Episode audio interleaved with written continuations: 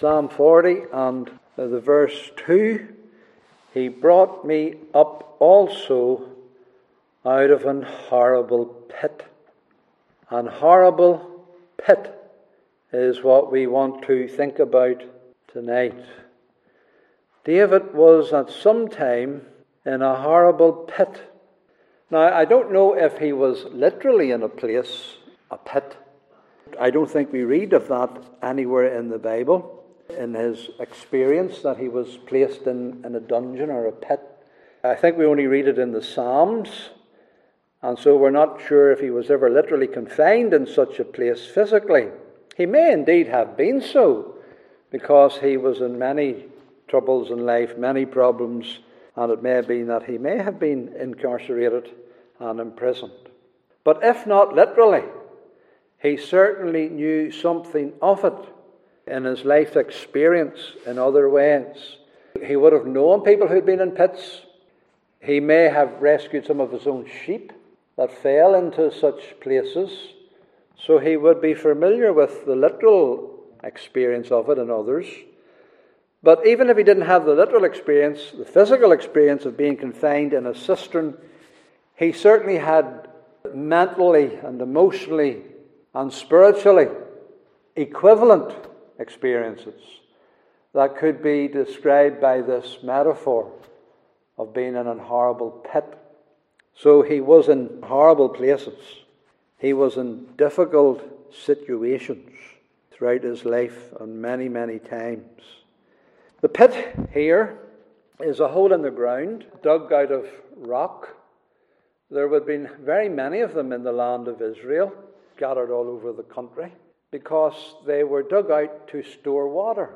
People there would collect the water in the rainy season and be stored underground and kept for the dry season. So these cisterns were dug for the communities uh, to retain that water. Uh, that's why there were so many of them. And the usual way of entrance into them, sometimes there are steps down to them, uh, sometimes it's a hole in the ground. But of course, whenever these places are empty, uh, they would have been used as places of confinement or places of imprisonment.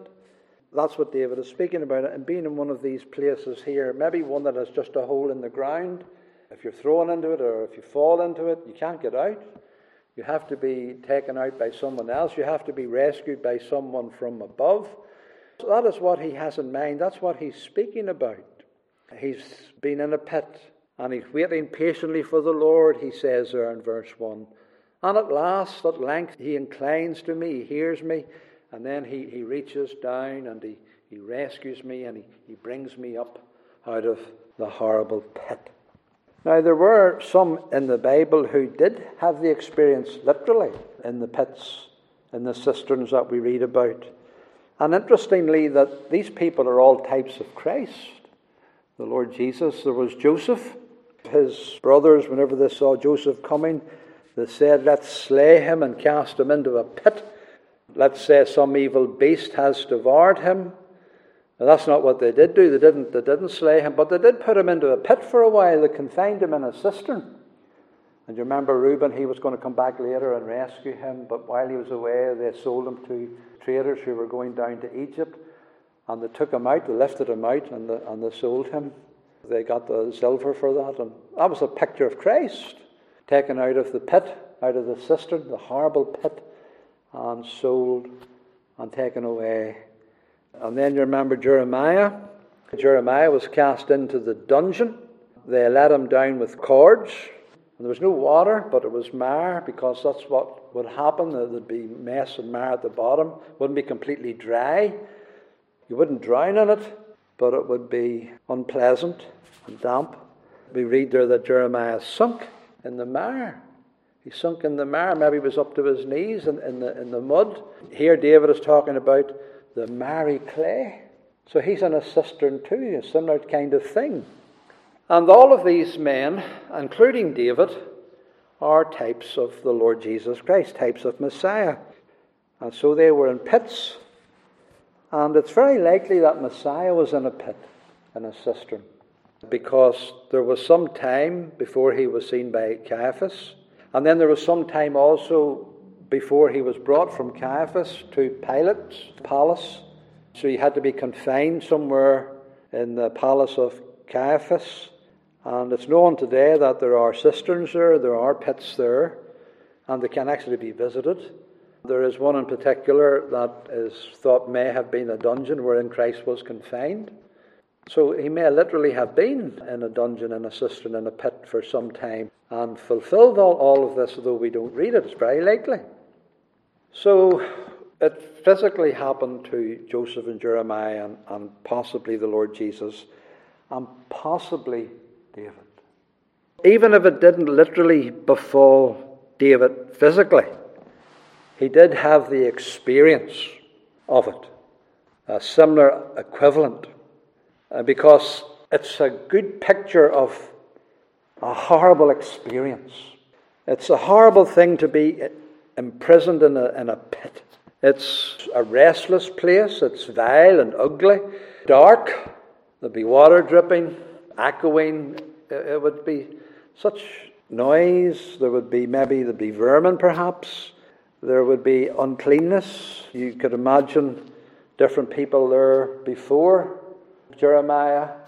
I mean, they don't send someone down with a hose to clean the place out. They don't hire cleaners to clean out such a place. So you can imagine what it's going to be like after weeks and weeks. You would die in one if you were there for long enough. No matter if they give you clean water and good food, you still probably wouldn't live very long in such a place and they probably didn't feed you very well anyway if you went into such a place. You, you could very likely die in such a place. You can imagine how a man would feel in that situation. He'd be brought to despair. He wouldn't see life the way that he used to see it. There would be no brightness. His patterns of thinking would be warped completely in that, that environment. And he'd be utterly cast down. He'd be utterly depressed probably fading despair, maybe even becoming suicidal at the hopelessness of it. And if you fell into a cistern out in the wild, away from people, you wouldn't have a hope of getting out of it unless someone came along in the providence of God. So it's a place of, of despair, even if you went into it by accident, or if you were put into it in malice. It'd be a place of horrible depression. And so you see then why it becomes a metaphor for a dark time, a horrible time in one's life, like being in a pit. And very often, people who suffer depression, this is how they describe it. It's like being in a pit and no way out of it. And all the talking in the world doesn't do anything. David was in such horrible places now, I'm not speaking tonight of the pit of an unregenerate state. David could be speaking of an unregenerate state. He could be speaking of the day before he was converted, but I don't think so. He is waiting patiently for God, which is something an unregenerate man can't do. I mean, a Christian can hardly do it. He battles to do it himself. Even a Christian, a believer, so, so David is doing this in, in the pit. He's waiting patiently for the Lord. He's doing the right thing because he's a man of God. So he's not in an unconverted state, although this can be used to preach the gospel, and you can talk about the pit being a pit of an unconverted state, where sinners are and where they know nothing else. Uh, they never fell in from light into a pit. They were born in a pit and they don't know anything else.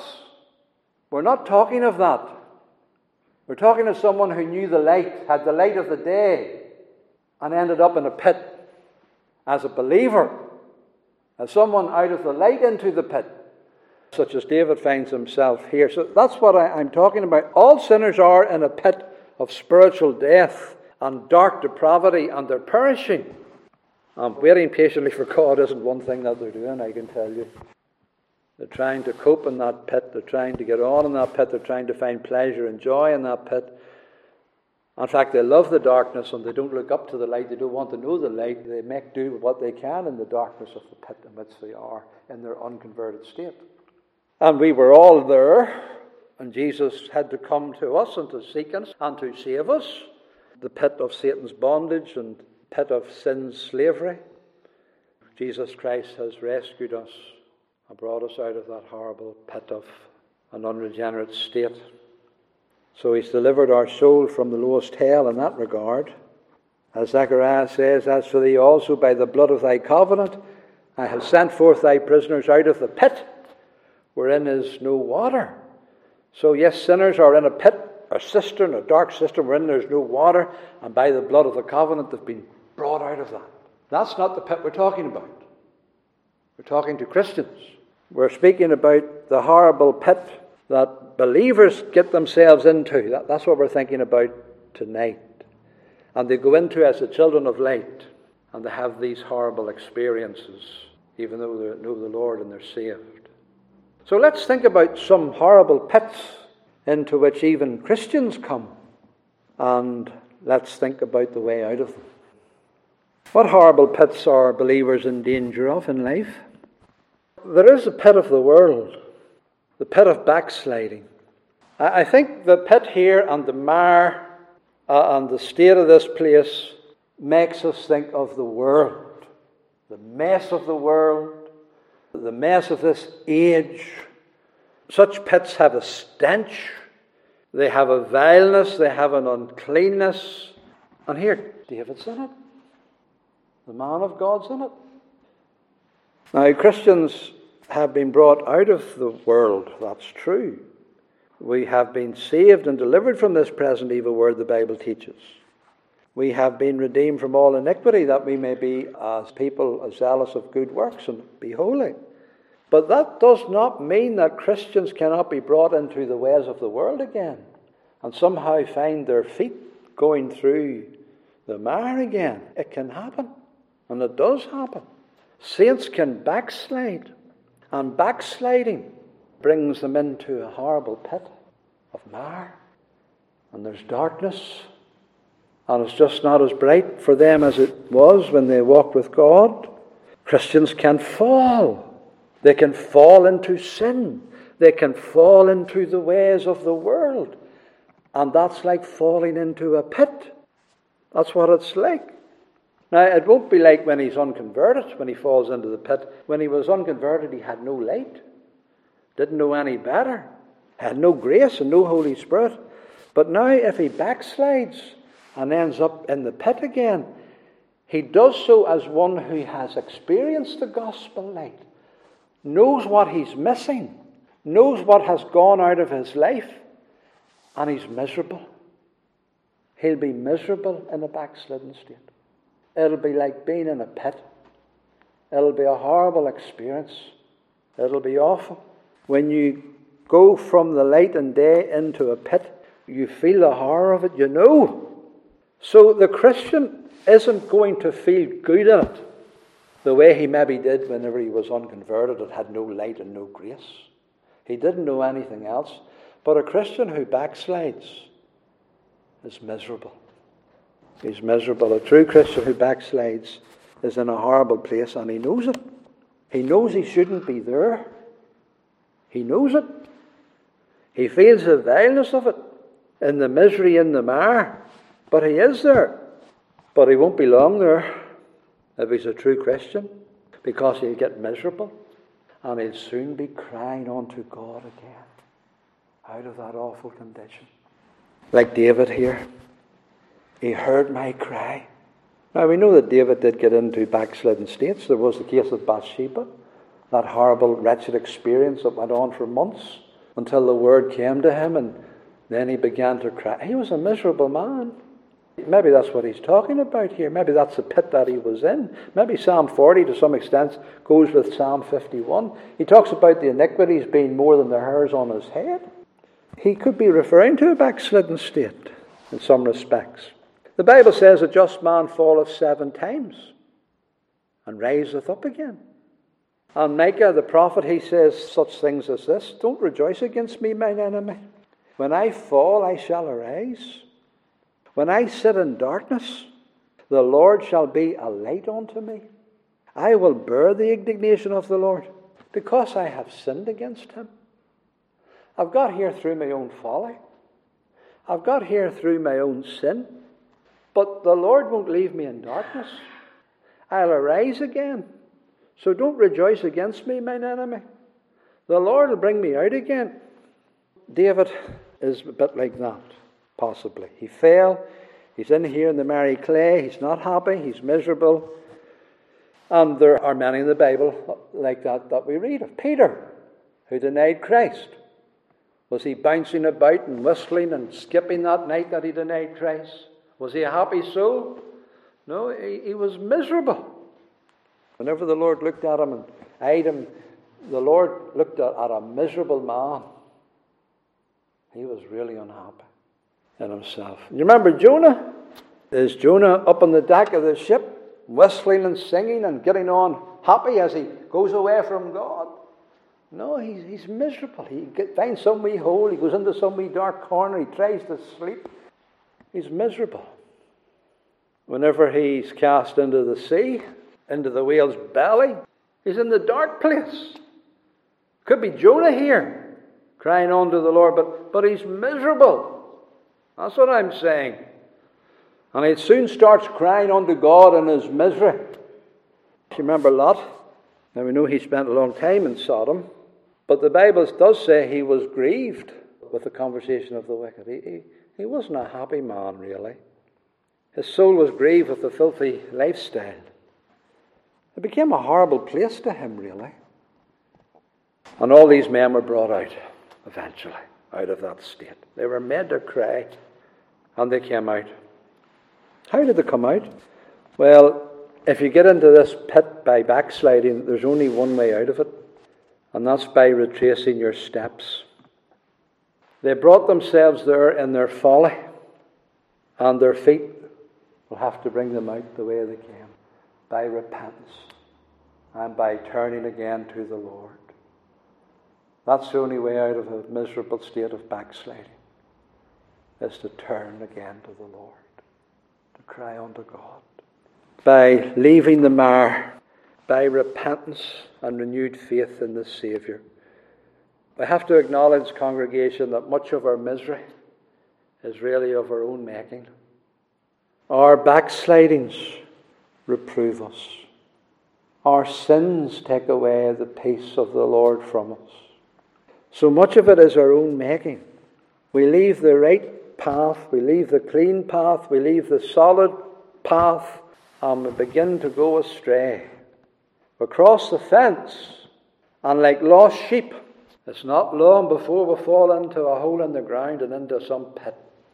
And we're left like those lost sheep, just crying and bleeding. So our darkness, our sadness, our lack of peace, very often is for our own sins, for our own backslidings. What does the Bible say? Thine own wickedness shall correct thee and thy backslidings shall reprove thee. They're enough to afflict you, they're enough to chasten you. Therefore, know that it's an evil thing and better to forget God, to forsake the Lord, to backslide. It's a better thing. It's an evil thing. It's a miserable thing. It brings you into a miserable, horrible pit. And every backslider knows that. And the Lord says to such people, Return, ye backsliding children, and I will heal your backslidings. The Bible says, Therefore shall they eat the fruit of their own way and be filled with their own devices. And that's true of backsliders. O Israel, return unto the Lord thy God, for thou hast fallen into the horrible pit, but you've fallen into the horrible pit by your own iniquity.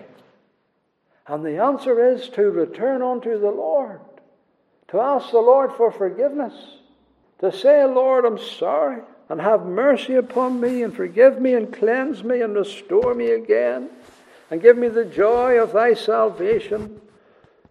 And the Lord will hear your cry. You might have to wait patiently for a little while because as part of the chastening, but the Lord will hear your cry. And if you're truly repentant, at length he will incline to you and he bring you up again and restore you to the fellowship. He will abundantly pardon us, though, if we cry unto him. He'll give us a new song again. He'll give us a rejoicing again. We'll be on our, established in our goings again. We'll be in the light of day again. And to other cold and half backslidden saints, you'll become a real encouragement to them. Many shall see it and fear and be revived and restored and trust in the Lord too. Good can come out of backsliders being restored, or Christians being revived and revigorated again by the Lord, and they become vibrant for God. They can become shining lights again in the church and encourage other saints who are maybe in such places too. And there might be more Christians in these places than we think. I think there are a lot of miserable Christians today. Could this be the real reason that they're really not walking with God? So uh, I'm speaking of spiritual decays. However, it's not the only pit. There is a pit of strife and outward trial and afflictions, something from without. The pit of backsliding is something from within, really, isn't it? I grant that there could be external temptations and Satan and devices, and the Christian's not using the God appointed means, not using those things to help him. So there could be external factors, but it's really from within. We get ourselves into the pit. But now I'm talking about a pit where we're taken and put into it by external forces, by something from without, in the providence of God. I'm talking of a violence from without that casts us into a pit of despondency. Uh, there are things that can rob us of our light and of our joy and can put us into very dark places as well, even when it's not our own folly. And really, whenever we talk about Joseph and Jeremiah, that's what we're talking about. It wasn't Joseph's sin that got him into the pit, it was the sin of others got him into the pit. It wasn't the sin of Jeremiah that got him into the pit. He was faithful. It was the sin of others that got him into the pit. There were others who took him and put him in the pit. They threw him in the pit. So there was the force from without that puts us in the horrible place. So there are those kind of pits as well. And our Saviour was in the pit. He certainly had no sin, and he wasn't in the pit for any backsliding. He was put there by force and in the providence of his heavenly Father from without. And he went through the experience in the pit without sin. So Christians can be brought, pulled, dragged, forced into the darkness and can hardly oppose it and resist it, and they can't prevent it. And they struggle not to sink under it and not to go deeper into the horrible mire into which they've been cast. You can be brought to a place where everything looks black and bleak. Christians get depressed, you know. Some can be driven almost to despair and at their wits' end. And this is what David means by being in a horrible pit, nearly being driven out of his mind. It's an awful place.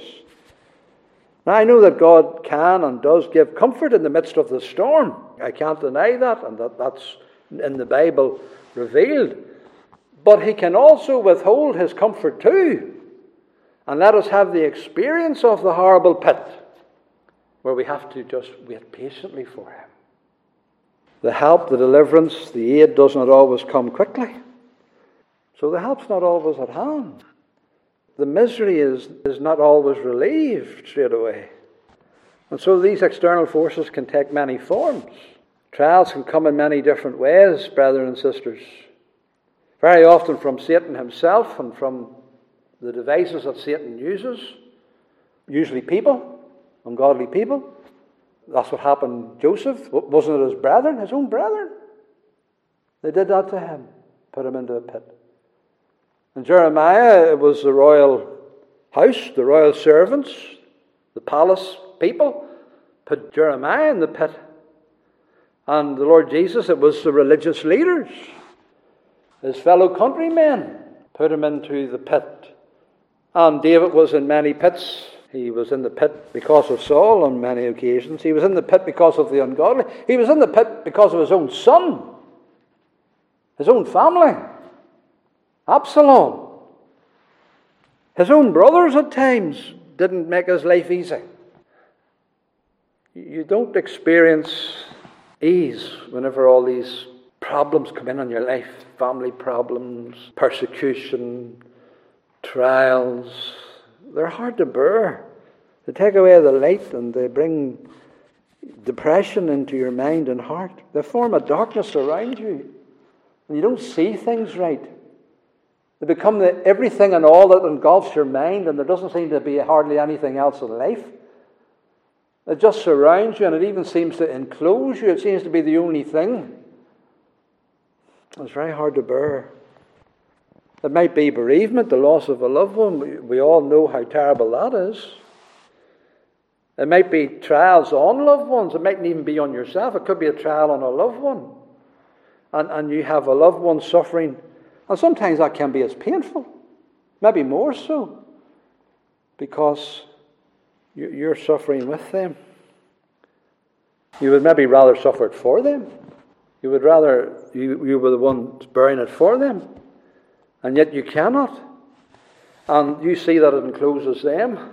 And as it encloses them, it encloses you. And yet you are no comfort to them, though you are enclosed too. So it mightn't even be directly on you, but because of your relationship to someone, you, you bear the, the darkness of that. The whole family can be in a pit. Someone gets a trouble in the family, the whole house goes in, don't they, really? It should really be like that in the church too, shouldn't it? If one of us go into a pit, we should all feel like we're all going into it. Because when one suffers, we should all suffer. That's what communion is, brothers and sisters, isn't it? That's what fellowship is. It's not just fellowship when everything's bright and rosy and we're on the mountaintop singing here the hymns. But there's a fellowship of the sufferings too. It might be a malady of the body, sickness, a disease, a weakness in the frame. It might be a malady of the mind too, brothers and sisters, so, because remember, there are diseases of the mind. Whenever someone's personality changes and they become rather dark and bleak, it could be a simple thing like a gland. It could be a tumour in their head, brain or some part of their body. It can really affect your mind. People's personality can change through physical maladies. And mental illness, brothers and sisters, is more common than we think. It really is. In fact, I'm of the opinion that we're all mentally ill. Really. To some extent, to a greater or lesser degree. It's all a result of sin. So, there are diseases of the mind, mental illness, and things like that. And we can't get out of these pits. We have to bear them. We can repent and seek the Lord. But there's more than backsliding here very often. God has to rescue us.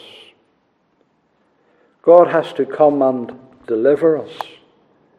Either by taking us out of that pit, which sometimes He does do, or, which is sometimes the case as well, just coming and being with us, upholding us, keeping us, assisting us, pouring in the grace through the Word and through the fellowship that just keeps our head above the water in it all and lets a little ray of light into our hearts. God doesn't let us sink in it all. He gives illumination when we wait upon Him. That's what we have to do. We have to wait upon Him. I waited patiently. So the, the externals that brought us there may all continue. But he provides himself as a rock in a weary land in the pit where you get that refuge, that shelter, that shade to uphold us and sustain us. Like Psalm 3 that we looked at. You know, David, he said, Many, many are against me. He's in the pit, but he could still sleep. And he awaked. The problem hadn't gone away just yet, it was still the same. But he says, I awake, the Lord sustained me. He held me up. And the Lord does give grace, brethren and sisters, even if He doesn't take you out of the pit and change the whole circumstance. He gives you His presence, His word. You can look for that. You can seek that. You can cry for that. And He does give that. He does give that. The last pit, very quickly, is the pit of death. Death in the Bible is a pit. Death with all its horror. We all have to make our descent into that, don't we? The dark valley, the dark pit. It's not easy. It's horrible. Now, I'm not exaggerating here when I say death is a pit. I'm just using what the Bible language. You'll see it very often that death is called a pit in the Bible. What profit is there in my blood when I go down to the pit? Shall the dust praise thee? He's not talking about hell. Psalmist isn't going to go to hell, but he's going to go to the pit. Death is horrible. It really is horrible. It's a land of darkness. Lord, thou hast brought up my soul from the grave. Thou hast kept me alive that I should not go down to the pit. Let not the water overflow me, neither let the deep swallow me up, and let not the pit shut her mouth upon me. He's speaking about death, being enclosed by death and never coming out of it again. So we all have the pit to face, the pit, pit of death. We have to descend into it. But we know it's not the end. Bless God. It wasn't the end for Christ. I said that Psalm 3 is a, is, is a resurrection psalm. I laid me down and slept. I awake. The Lord sustained me. Psalm 40 has perhaps that idea as well. It's messianic. Christ says, I'll declare your name amongst the congregation. I preach righteousness to the people. A body have you prepared me. Lo, I come in the volume of the book, it's written of me. It is messianic. And there are those different layers of it that we can look at. You know, uh, David's life, Christ's life, the church's life. But the Lord Jesus Christ went into the pit of death. His body lay in the tomb in the darkness. Yes, his spirit was with his heavenly Father. We know that. But it's a state of disembodiment. It's not a perfect state. It's not a joyful state. It's not a right, proper state.